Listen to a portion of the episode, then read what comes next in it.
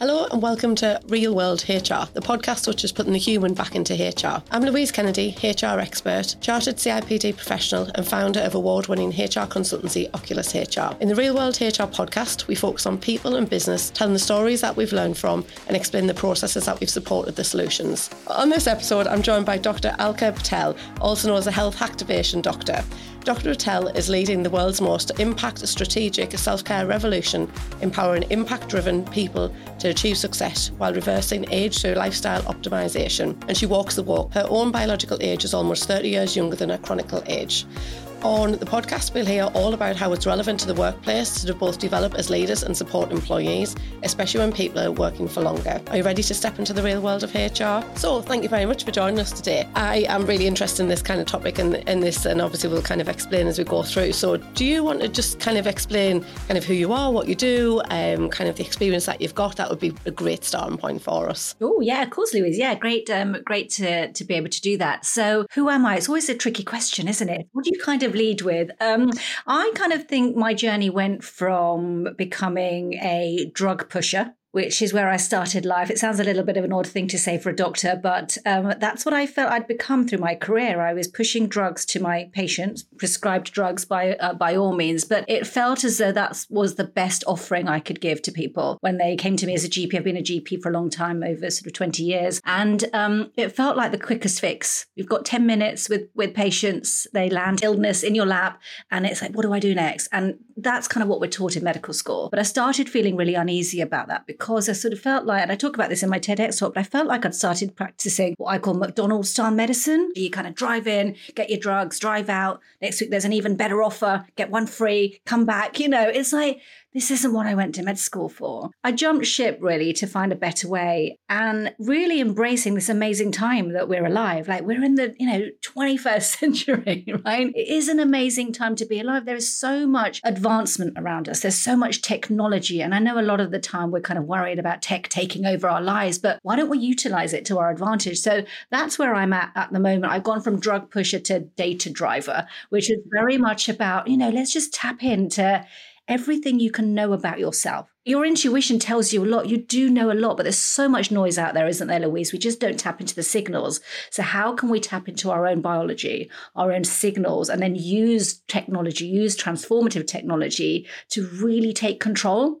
Take control of your health. That's that's what I love doing. That's what you enjoy doing. So you obviously GP for quite some time then, and I think completely what you say, uh, obviously from a HR perspective and dealing with employees in businesses. There's so many people that just get a, a, sick note and they don't even visit the GP anymore. They can just be done online. They're just given medication. They're not given that extra help that they need to be able to, whether it's counselling services or all the extra things to enable them to function day to day in life, but also to be able to get back into the workplace as well. So there's kind of quite a big driver around that, or kind of you know passion from my point of view that actually people can make a difference, you know, but obviously if they're only being fed the drugs, then obviously it's more and more difficult to do. So I can kind of completely understand why that came to that point. So was there a particular point that kind of you got to where you thought, actually, I, I need to stop that or do and do this? Or was it a bit of a kind of, you know, a filter through to think, actually, if I slow down on that, then I can do this? What was your what was your thoughts to move from one one area of kind of uh, of being a GP to to what it is that you're doing now?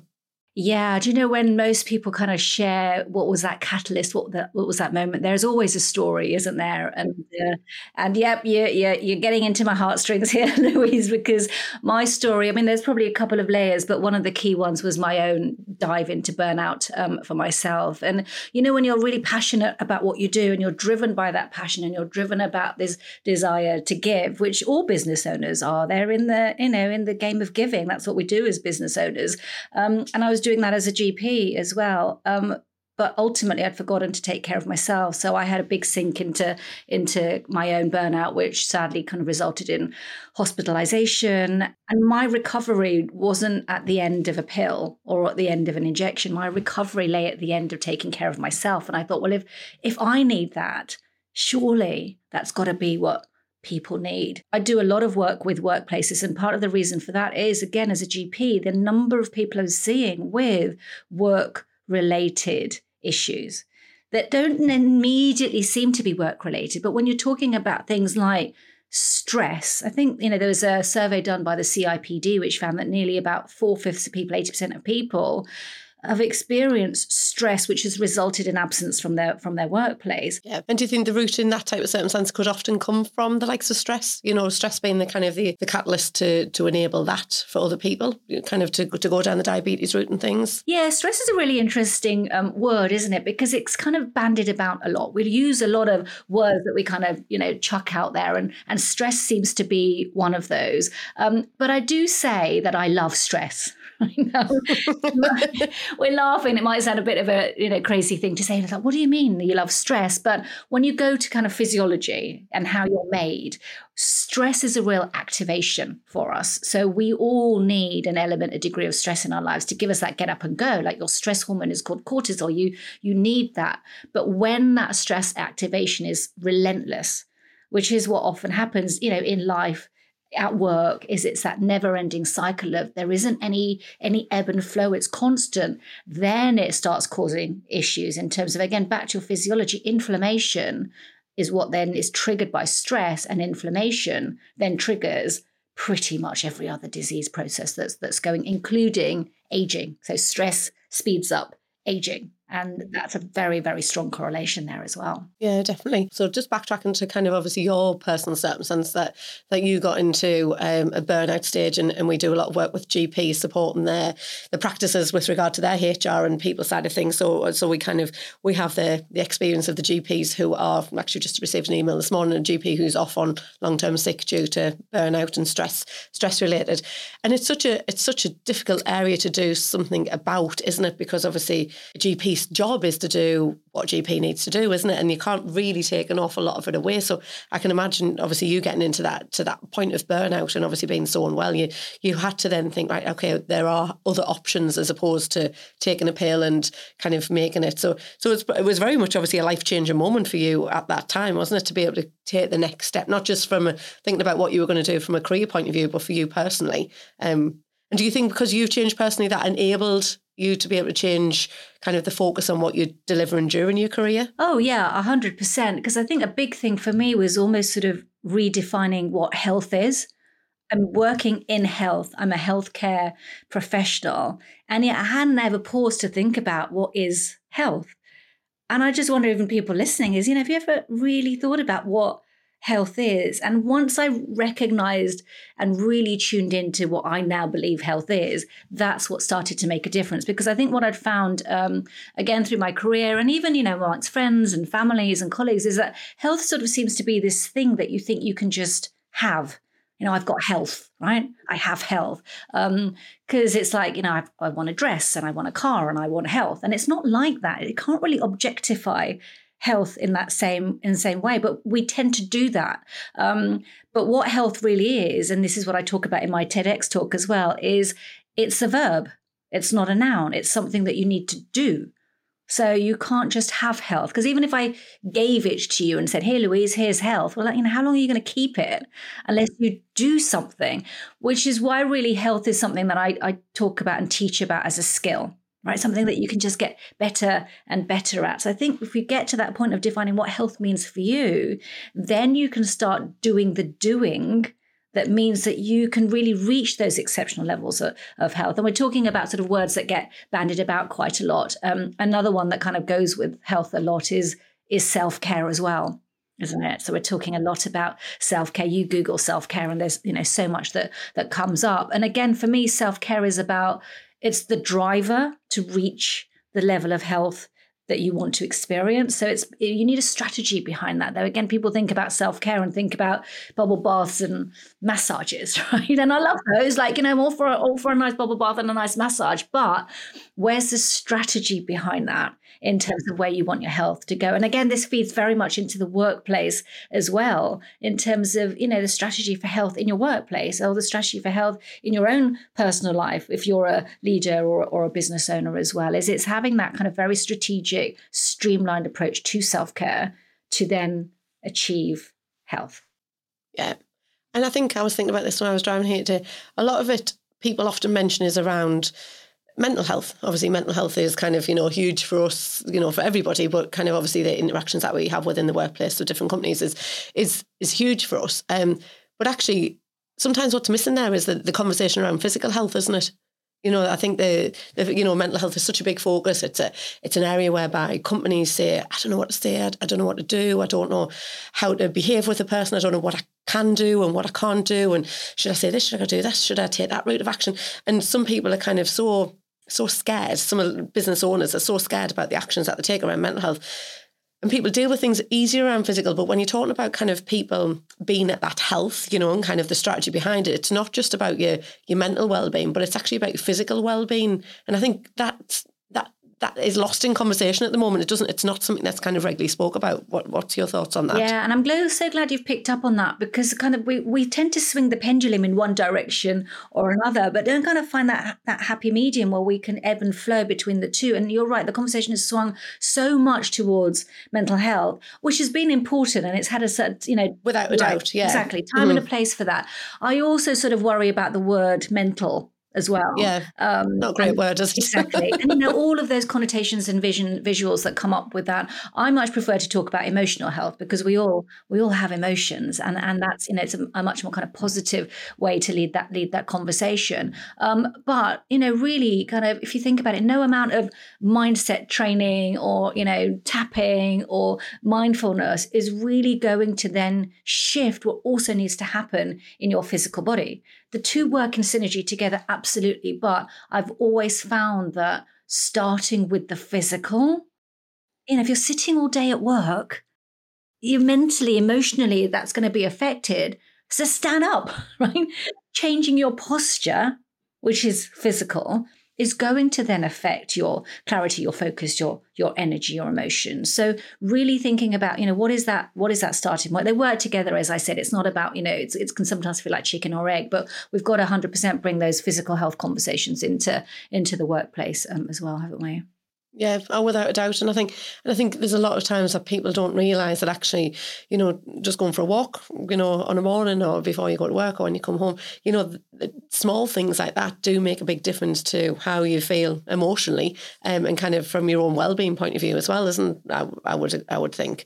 Um, so I think I think that physical health is, is definitely part of it. And is that part of the work that you do that people think about kind of the emotional health as you were calling it and then the physical health as well? Is that kind of how how you um, support people um, as with the work that you do now? Yeah, it's through a combination um, of things. And I, again, you know, during my period of, of feeling unwell and being uh, unable to work, I also really thought about what are those elements of your day to day that make up your lifestyle. For me, you know, what was it in my lifestyle, in the way that I was styling my life, the way that my day to day was running, that was impregnating into how my health was showing up. Um, and so, yeah, so what I do is I, I've created a sort of a, a really easy to remember acronym for what those elements in your lifestyle are that feed into your health and feed into your longevity. And it's things like, and I'll very quickly kind of list them off, but it's your, it's things like your life purpose right? So, and that's really important. People who live with purpose, i.e., you've got a reason to get out of bed every morning,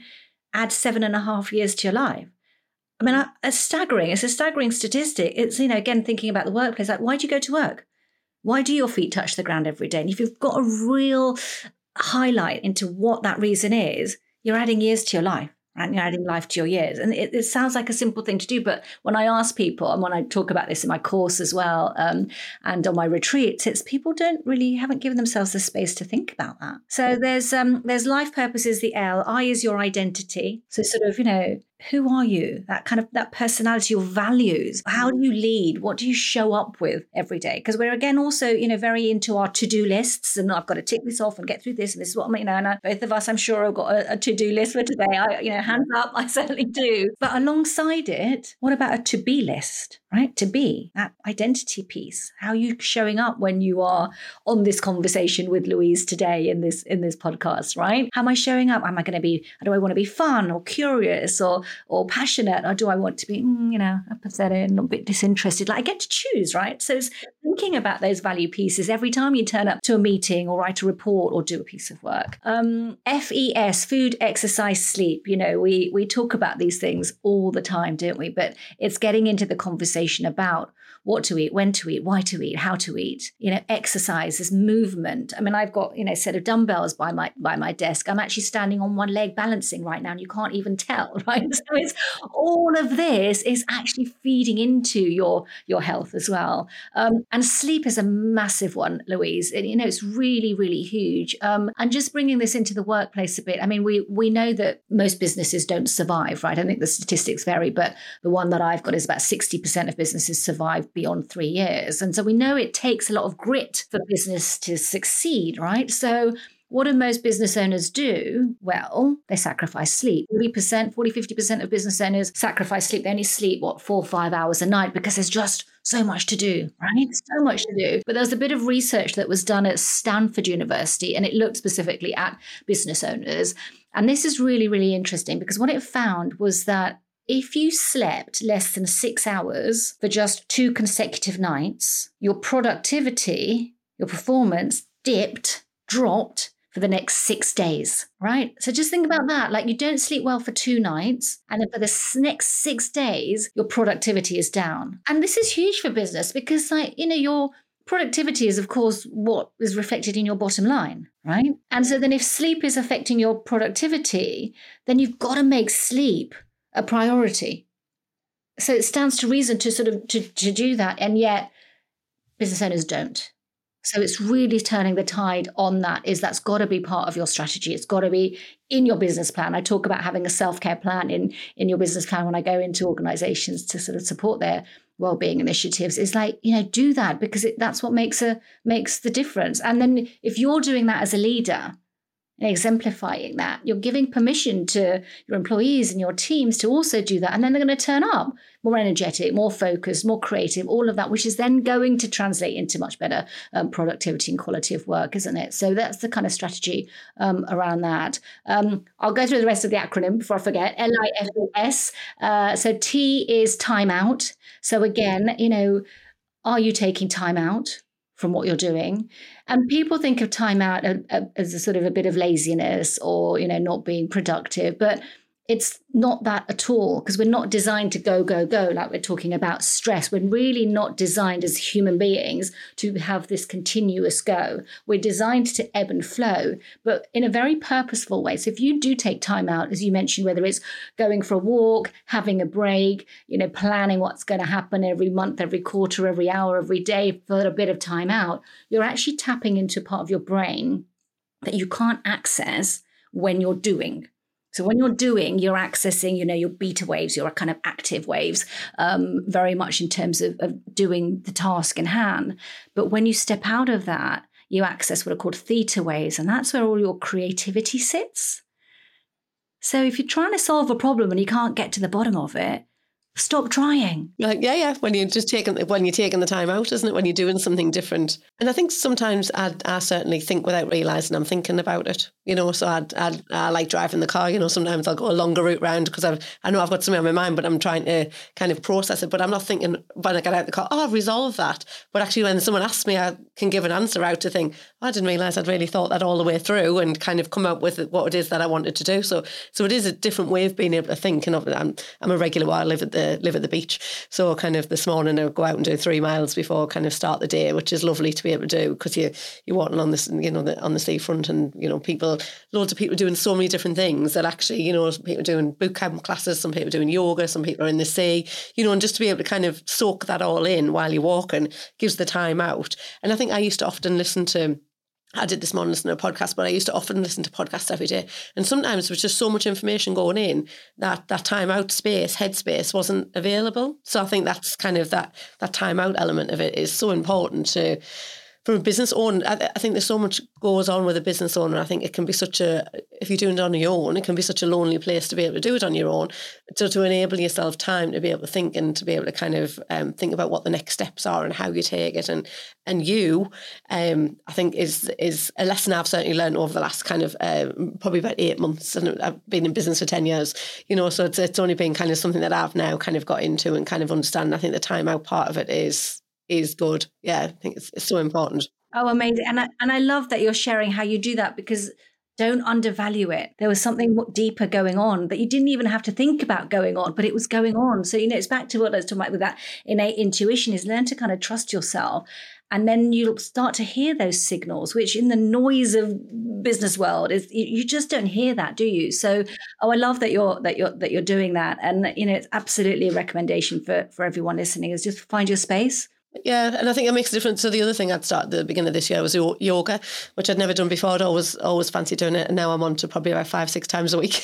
so I've gone kind of from nothing, but I'd, that time out in space of kind of going in. I do the hot pod yoga, and so to go into a room which is obviously hot, you know, with the heat, but then you can you can carry on and do the yoga, and you're not thinking about anything else. So you're not thinking about kind of work, family, you know, any other pressures that are going on, you're literally you're there in the moment of doing what you're doing. And actually that's probably been the best time out opportunity for me that I've experience. I think you're so busy when you've got when you my children are now kind of um, 18 and 15, but you know when when the kids are younger and you're kind of setting a business up and you you're 100 percent you know 100 miles an hour continuously, and then you take other roles on like oh I'll be a governor of a school, oh, I'll be a governor of another school, and then I'll be a director of somewhere else. You know, so you're doing all those things because you think oh actually there's things that you want to do, but actually to stop and take time and reflect on yourself, I think is just kind of imperative, isn't it? Yeah. Oh, no, 100%. So last year, I got this sense that I really needed to step out. I had a sort of big birthday coming and you know what big birthdays are like? It's like everyone, like, where's the party? And what are we doing? And I was like, no. So I actually took myself off to uh, the mountains in Spain. I just had this sense that I just needed to be closer to a mountain. And I went off on my own. And for seven days, I didn't utter a single word. I was totally silent for seven days. And the beauty of that, Louise, is the only conversation I could have was with myself, which when I got to know me and I could really think about things without even having to necessarily process them. And it was some of the soft things, the questions that I'd ask myself, you know, what is what is love or what is life or you know what does the sun on my face mean? And I, I had no notifications on my phone because that's another thing is you know we've got a lot of digital distractions as well. Um, and i kind of learned to tell the time looking at the sun. And i learned to tap into when i was hungry by just feeling my hunger signals rather than all right it's 12 o'clock time to have time to have a break. And you know it's fascinating but a lot of people don't want to spend that time with themselves. And again i would so recommend a bit of solitude. And i'm not saying everyone's going to go and sit under a mountain for seven days like i did right? But you know can you find seven minutes in your day? Mm-hmm. yeah and you don't do you? You don't because life is so busy and I think that the communication element of it, of what, as you say, you know, you're continuously getting messages, whether it's WhatsApp, whether it's emails, whether it's Facebook or LinkedIn or whatever it is, you're continuously getting fed in with information. And I think uh, we did a cru- cruise earlier the year, a bit different than what you did. Um, but but but you didn't have that level of communication. You didn't have the Wi-Fi. You didn't have the level of communication. And I think that was a real kind of turning point for me. That actually you need to take a step back sometimes and not always allow all of that communication in because it it clouds your head. It clouds what it is that you're trying to do and what it is that you're trying to achieve there. So I really respect the fact that you've gone off for seven days, not spoke to anyone. yeah. Yeah. But such a because I'd spoke to somebody else and they'd gone to India and they'd done a ten day silent retreat actually, um, and they'd come back feeling completely transformed in life. You know, they'd they'd um, kind of really took the next step in their life of what they need to because they said it was such an amazing experience what they'd had. Try seven seconds if if you can do that. Try seven minutes. Um, but it's really interesting because there's sort of solitude, which I think is so important for all of us. But the on the other side, the Y for lifestyle, L I F E S T Y, is your connections. Because on the flip side, we're also very very connected as humans social connections is what sets us apart really from from so many other species and so we've got to really again build on those connections that we're making with with people and again be really purposeful about who are we surrounding ourselves by how are we communicating and connecting with others? Because loneliness, which is very different from solitude, but loneliness also has a huge impact uh, on your health as well. There's the, there's the part of a brain that lines up, lights up when you're feeling lonely and it's the same part that lights up when you're experiencing physical pain. Right okay. Which is again so fascinating isn't it? It is yeah yeah. I wouldn't i would never have thought that that would have been one of the same thing. You know i think it's because again it's a word that's used quite easily isn't it? You know to you know like when we talk about stress you know it is a word that can be used quite easily um in different circumstances. It's about how you kind of combat that. I'm just thinking from kind of a from a work point of view, people people, I'm kind of probably going slightly off here, but kind of people turn up for work on a daily basis, and you know we expect people to to do what they're being paid to do, that they come in, that they do the job, but actually underlying a lot of these things that you've gone through there, kind of all that self care, a lot of people aren't doing that. Either they're not, they're not kind of taking, then, they don't know enough about it to be able to kind of take responsibility to be able to do it themselves. Which means that when people turn up and they're, they're maybe present and they're at work, but they're not really doing the job that needs to be done. Um, but they can be underpinned by things such as stress, loneliness, kind of their personal circumstances that are taking place at home. There's a lot that underpins how people turn up every day, isn't it? Which is back to kind of what you said really about, you know, your, the identity element of it, and the turning up, kind of who you want to be on a daily basis. And again, I don't. Well, what do you think? Do you think a lot of people turn up and know who they are each day, or do you think that's kind of a, a, a way that people are starting to change and become more aware of themselves? Mm, I think it's also it's about communication. So again, you know, turning up for work well, there's probably someone next door to you or in the same building as you that you can have a conversation with and taking space to, to do that. And, you know, those simple words, how are you? Again, we can ask them very flippantly and not really be interested in the response or be interested in the response. And often what I encourage people to do is to sort of ask the question twice How are you? No, no, really, really, how are you? Yeah.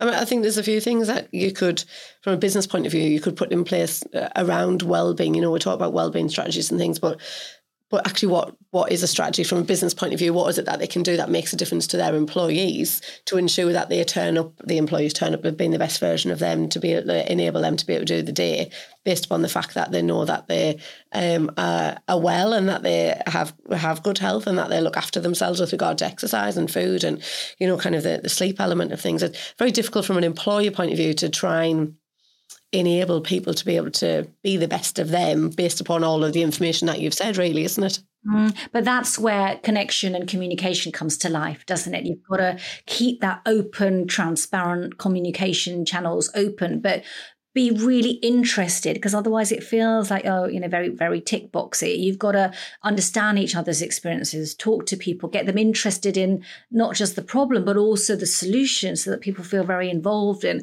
you know what is what what are the solutions get people excited start recognizing start rewarding you know thinking about all those sorts of things. It all fits with connections in a workplace communication um, in a workplace because if you haven't got that then that degree of isolation doesn't bring out the best in people. And I think even we had a situation um, just a couple of weeks ago, and uh, this lady's husband's very unwell, but the people in the business don't always ask. She doesn't say anything, and then people don't ask. But then she's upset that people don't ask but then she doesn't say, you know. So, but it, so it very much comes back to communication. So I'd kind of met with her and said, you know, you you need to kind of you know encourage the conversation. If you wanted to talk about it, about your husband and about him being unwell, you know, you also need to allow people to know that that conversation's okay to have.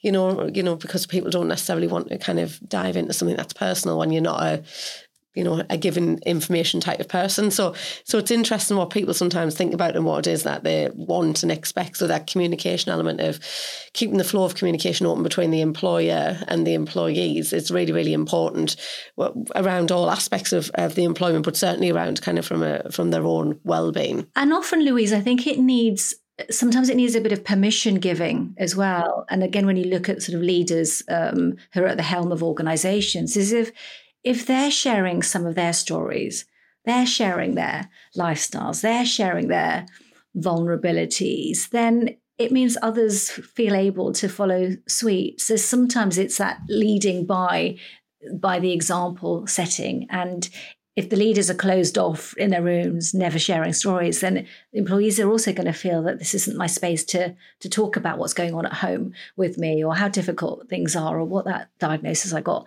last week was. Work doesn't feel like that space. You can do that, um, but if you want to really shift culture, and again allow work, you know, I think health is everyone's business. It's not the health doesn't belong in the healthcare industry. Health is everyone's business. Caring is everyone's business. All businesses are caring businesses. So you've got to bring that to life, not just it's, you know, one of the values on your website, right? You know, we, we all work differently, don't we? One size doesn't fit all. And actually, so what might, what suits one person doesn't necessarily suit another person. But actually, the flexibility building that into people helps around all of this element of it, doesn't it? You know, if they if they know they can um, do something for themselves during the course of the day, or if they need to go and pick up children or whatever, that that all builds into your own personal health, isn't it? Because you've got kind of external demands and pressures that are put on you, but actually you want to be able provide the best that you possibly can while you're at work as well. So is that type of thing that you would look at with regard to kind of the in place um, in workplace? Yeah, oh, 100%. So there's two bits um, to what you've just said. One is about um,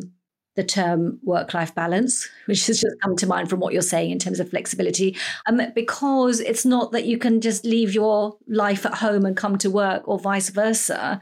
Lifestyle comes with you wherever you go you take your lifestyle with you. It's the way that you style style your life. And so there's got to be much more of a synergy between those. So i pr- much prefer to talk about work style lifestyle synergy. I mean it's a bit more of a mouthful and it, you know it's not as easy off the tongue as work life balance but it's got so much more meaning to it and I think, as you say, you know, you're at work and, and something happens with the kids and you need to go and pick them up. It's not this feeling of guilt that you need to have or this feeling of anxiety. It's a feeling of, yeah, I can melt, I can blend and I can mold to this. And I've got the agility to be able to do this. And likewise, if you're at home making dinner and there is an email you need to respond to or there is a deadline that you had to meet, you don't not gulfed in, in guilt or feeling like you're not present with your children or your family because that sort of level of blending and synergy and integration is just part of how you allow allow life to to roll and want it to roll. So it's again that permission giving to yourself that you can you can do this. You can allow the, that synergy in your lifestyle to just follow you wherever you're going. And I think because of the integration between the two as you're talking about there, which I really like kind of that idea that does roll into each other. And, and I'm very looking kind of my team do work like that, you know, so that that really is, is very beneficial. But that's where that time out becomes more important, doesn't it? But actually, you know that you need to do, do something or deliver something to be able to enable something to be complete or a deadline that needs to be done. Like last night I did, uh, I was working until about 10 o'clock knowing that something needed to be done, knowing that I couldn't do it this morning. But but in essence, I knew that I was going to get up this morning at half six and then go for a walk and bed. And I wanted to, and I would prefer to go and do that and have that time out at that time of day as opposed to doing. So you can kind of fit into your life where it needs to be. Um, so I think that's that's kind of a really a really good idea. And I think an employer who enables that to be allowed to happen becomes a more successful employer with regard to the employees. You're going to attract more employees if you, because years gone by, I used to work in automotive um, when I kind of first started out. And we had to be on site at uh, 10 to 8 every morning. We had to be there till half past five every night. You finished early on a Friday, um, but you were you were there and you were rigid. And if you said, "Oh, can I can I go to um, a school concert or something?" it would be a absolutely not. You know, where, where do you think you're going? And then you would build that whole anxiety around you've got kids at home that you want to be able to see, and you can't. So it's it's kind of it, and probably one of the big catalysts of me starting my business was was for that flexibility when the children were so much younger to be able to enable you to be able to to have that balance that needed to be there or that I wanted to be there as part of living as well. Um, you obviously then go in a completely different cycle setting a business up, um, but kind of that you, you weren't as restricted as what you were within within that workplace. I think a lot of people people must struggle with that because I don't think I don't think there's a huge amount of workplaces that provide a massive amount of flexibility. I think it's still it's, it's not quite as forward as what it could be or should be. Yeah, yeah, which then actually very usefully dovetails into the next part of L I F E S T Y L, which is learning habits. Because as much as we want flexibility and need agility, we're also creatures of habit. So if you can learn to build in habits a bit like you, that is sort of saying, listen, my non-negotiable is this 6:30 walk on the beach, and that's that's happening, whatever else is going on. You've built a habit around that, that you're not even having to think about it. It's just almost sort of automated into your life that that's important. And now I've done it so many times now, it's a sustainable long-term thing that I do. So how do you build in healthy lifestyle habits that can serve you? Now, we know again, breath work is supercharging in terms of energy and mood as well. But most people don't think about how they breathe because we just don't, right? And yet, if you built in a, just a very simple breathwork practice, built onto a habit that you already had. So, for example, for me, I know that every day I turn my computer on. Most people do, right? So, if you create a habit that says, when I turn my computer on every morning, I will take six sleep, slow, deep breaths, then you've created a breathing habit. And six is that magic number. If you can slow down your breathing to less than six breaths a minute, you activate what's called your parasympathetic nervous system, which is your calmer nervous system rather than your sympathetic nervous system, which is your stress nervous system. So you're immediately then starting your day in a different place to if you didn't do that. So you can create those. And there are so many lifestyle habits that you don't need long for. So I often talk about sort of one minute moves, like creating a habit of taking a you know a, a break every every hour on the hour to hydrate. Or going and often doing a power pose in the mirror or making a positive affirmation or stepping out into the sunlight. You know hook these habits on to things that you're already doing. And these are things that are going to have a huge effect on your energy and your clarity and your focus etc so there's also habits that you can build into your lifestyle, as I said, that can come to you to work with you to work, but that don't have to get thrown off because another demand comes in. Yeah, and you, as you say, you can just build those into something quite easily. And I think when you were talking about the breath work there, because I've been doing yoga, I think um, the breath has been a massive thing. Um, you know, and actually that you can take from your yoga mat and kind of take out day to day. And if there if there is anything that you kind of think, oh, you know, a, a, particularly difficult situation or something that's coming up, you can just kind of default into into being able to into be able to breathe properly and kind of take those long breaths. And and I think that does make a difference. It does make a difference to how your mindset works. And actually, I was talking to someone about yesterday. Um, when people talk about kind of challenges about around setting a business up, and you know, people say, "Oh, you know, what's been the biggest challenges?" I've never particularly thought that there's been a massive challenge because I think it's about all the ways that you've been able to think, the way that you've been able to process, the way breathing kind of makes a massive difference on it. And I think so sometimes you might feel, oh, I've got loads to do, but that's different to kind of feeling that you've got massive challenges that you need to overcome because you're able to deal with things kind of in a bit more of a systematic type of way to maybe what I would have certainly, I would probably say that more now over the last couple of years to, to what I would have done kind of prior to that, because I think you just learn a little bit more and understand yourself that little bit more than what you would have done before. Yeah. And, and there's a very fine line, Louise, in business between passion and burnout.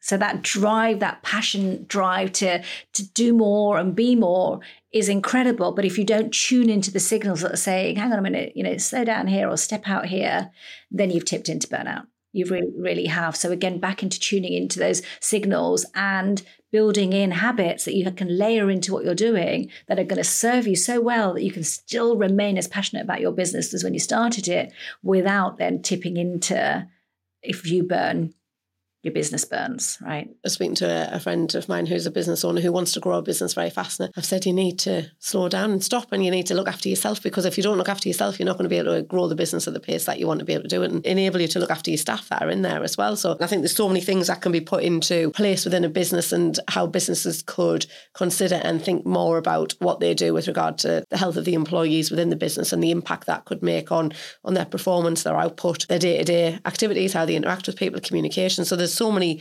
benefits that you could get by making sure that the strategy is right and the self care plan is there in place personally for people to be able to do.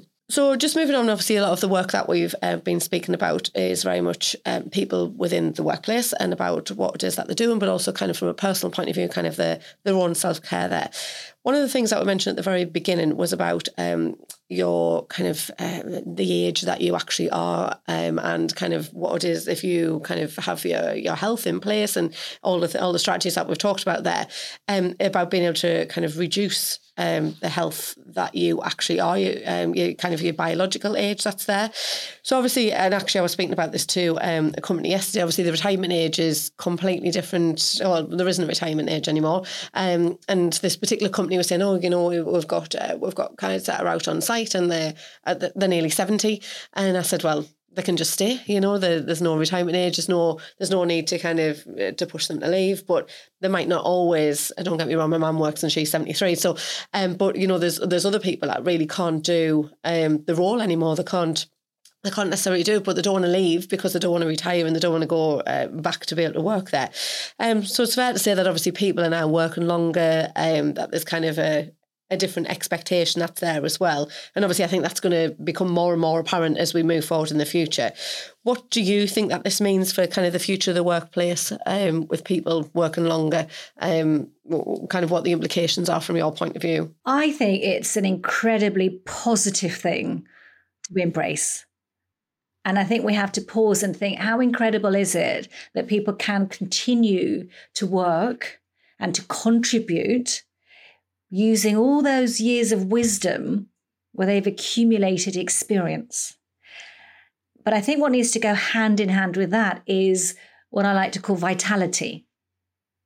So when I talk about reversing aging, it's not about being anti age at all. It's about exactly what I said retain that wisdom of your years, but regain that vitality of your youth so that you've got that continued energy that you can use to then continue to, to contribute. And so I think we're in this incredible time where we can make a distinction between chronological age and biological age, because you'll see people, won't you, Louise, who you meet and then they tell you how old they are, and you go, What?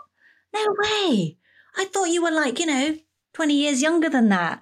And vice versa. You'll also see people who are who seem relatively young in terms of social terms, and yet they seem so much frailer or de-energized or have lots of medical conditions so what's the difference because it's not the number on their passport it's not that number the difference is your biological age which is something that i measure and increasingly i'm measuring it in workplaces for employees because employers are cottoning on to how important this is. Because imagine if you could then reverse the biological age of your workforce as a tangible measure of an increase in vitality and energy and focus and clarity and productivity. So that's what a couple of companies that I've been working with are working towards is let's embrace age but let's look at biological age rather than chronological age when we're thinking about the age of our workforce and what they're contributing as well, which is super, super exciting. Uh, completely. And how, so how would you kind of how do people look at reverse reversing there obviously you can't tell me everything that needs to go into it but kind of like just a snapshot of how would people give consideration about reversing their biological age? So first of all you need to measure it of course. You've got to know your, your your starting point is the first thing. And then a lot of the things that we've already spoken about in terms of your lifestyle contribute very much to longevity and aging as well. So if you get right into the core of it things like inflammation and what's going on there is really important. So thinking about well how am i going to be more anti inflammatory? How am I going to process stress differently? Eating more antioxidant foods, for example, is a good way. We haven't talked about something like intermittent fasting, where you eat within a, a much more sort of time connected window. Again, we know that this way of eating, not in the form of abundance where food's everywhere and you eat all the time, but really getting your body and mind to think, hang on a minute, I'm in survival mode here. Like food's not coming at me all day. And that increases your, uh, your survival tendencies and reverses your aging. Um, also, also things like um, cold water therapy, hot water therapy, uh, sauna therapy, light therapy, infrared therapy. There's again lots of very exciting things that can be measured that will reverse aging movement exercise. You know all all of this is so much data and information around it. So it's then thinking again back to having a strategy around okay yeah this is my chronological age this is my biological age. I want to reverse it what am I going to do to enable that? So I've got a little um, test that I do for people, which is uh, just a simple questionnaire, very much sort of steeped in, in research, and I call it the LQ. Um, I've just done it this morning. this morning, ah, there you go.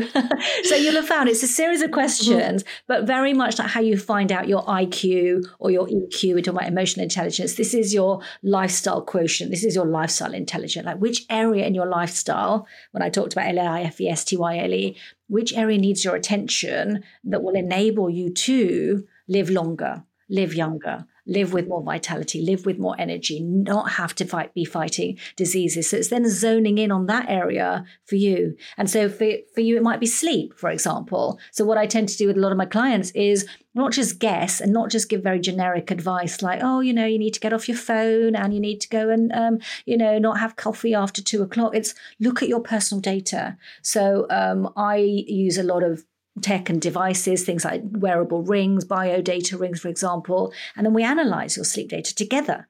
Or I'll put a sugar sensor on you so that we can really look at how you're you responding to food so that you take the guesswork completely away from what you're doing and really make it so precise and personalized to you.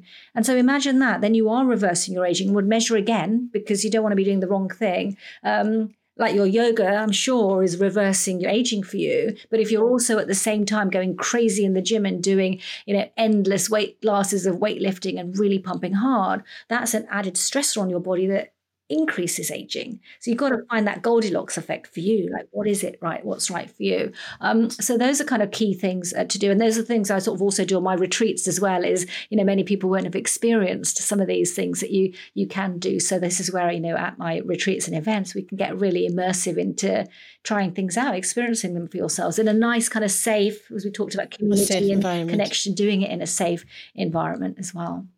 Yeah, definitely. Well, I'm pleased I've I'm doing intermittent fasting as well. So I've been doing that for about four or five months. So that's a that's a good. Uh, and so I think the information. Measure your bio age, Louise. Yeah, I know. I needed to know what it was at the beginning of the year, but it, but it, but feel great because of you know the things that you've put in that I've put in place over kind of the last six months has enabled me to feel so much better in myself, and I think that is probably a stress reduction and well, kind of. Can you know, I ask the, you what was your trigger eight months ago for changing up things? Um, I think I, um, I went on a big holiday, a Florida holiday in August last year, and then came back from that and just felt unwell. Just not not to the point of going to the doctors to do it, but just well, I did.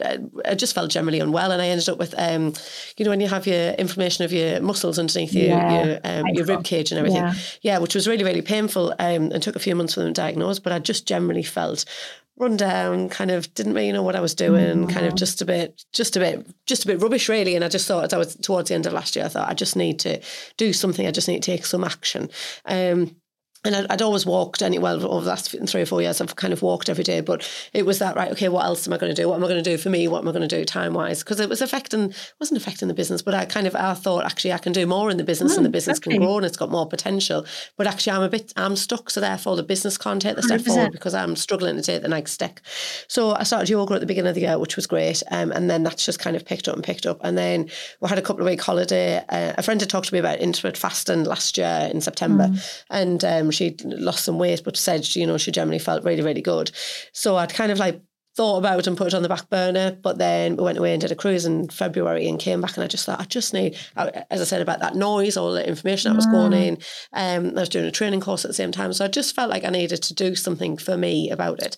Um, and yeah, so generally I've been kind of just picked up the, the fasting from the beginning of March time, um, kind of fast normally 18 hours a day, um, but feel great for it, you know, kind of more focus, more clarity, kind of insulin levels are better, you know, inflammation's better, obviously lost weight, you know, so there's been so many benefits benefits that have gone with that that has kind of everything's for me recently everything's slotted in together very well which has given me kind of the business focus to kind of get me back on track to be able yeah. to take the steps. And I think so you've highlighted so well that there is a direct correlation between your health and the health of your business you know, if you're not at your peak, your business isn't going to be at at its peak, and sometimes you don't even recognize how much more could go on in your business because you kind of resign to like, oh, I just feel rubbish, and this is how it's meant to be, or oh, I'm just tired all the time, but that's fine. I've just got lots to do. But no, we're not again designed to be tired all the time, or feel feel rubbish, or have a lack of energy. We're not made like that. So don't ignore it right? Just there's something that you can do 100%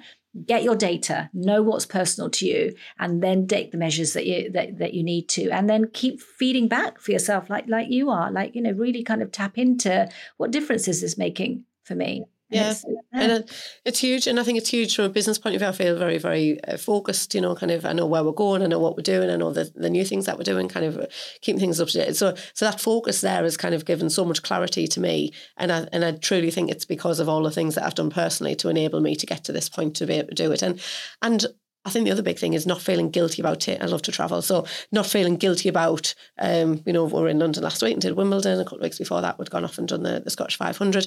You know, so not feeling guilty about that time because I've now got a really good team that's underneath me to be able to support. That actually, I'm not worried about the day to day because I know that they'll pick that up. So it's it's it's entrusting and delegating to other people as well that they they um, feel comfortable with what I'm doing, and I think they can see that I'm thriving. So therefore, they know that the business is thriving, and then they can they they come with me on the journey that's there. So I think there's so many important bits for me in that element of it that that's it's made a massive difference which is why I was really looking forward to having a conversation with you because I think it's been such a prominent part for me over the kind of the last like six seven months really so brilliant so I suppose just kind of rounding up what would be your biggest piece of advice for a business owner or a manager that they can kind of realistically implement to enhance the workforce um, around kind of the health and the well-being of the employees that they've got what would be and I know you've got loads of advice because we've talked about loads of it. What would be kind of a, a starting point? You know, if somebody says, actually, um, I'm kind of I'm interested, I'm keen on what's being said there. What would be your starting point on it? Yeah. Oh, that's such a good. You can hear my brain ticking, can't you? Because it's like got, there's so much there.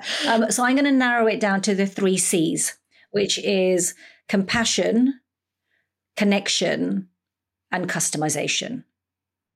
And the reason I say those three is because we are all innately compassionate, right? Human, Homo sapiens, human beings, that's how we've evolved. We care for each other. We've talked about this um, already. So herald yourself as a compassionate, caring organization. Really, really impregnate that. And then communicate, share that with your organization. Communication, as we've, we've already highlighted this, it's got to be a two way street, right? There's got to be a two way street between the leaders and the managers and the teams and the employees. Like, make it feel like there's connected communication between you all. And then customize, because what you don't want to end up with is sort of off the shelf care right? You don't want to just go and buy an employee assist program or give people gym memberships. We know, I think there's research that was done, I think a Gallup poll said that only two or 3% of, of employee assist programs are actually utilized by people. Yeah, I've heard very low right? numbers on they're, it. Yeah, they're really mm-hmm. low. So that's not what people what people need. So really start to customize. Think about who you're getting in to to support that. There are you know strategists like me, interventionists like me that can come to your organization, support you with creating that strategic self care plan for each of your employees for your organization, embedding that into your business plan and your business strategy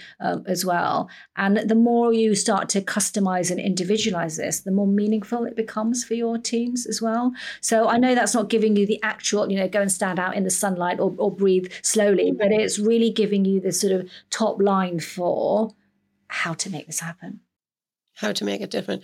And I think even as I've just said about the the, the um, questionnaire that you've got on your website, even that's kind of a good starting point, isn't it, for directing kind of the the employer, the managers to be able to to be able to give a try and you can give the website out in a second.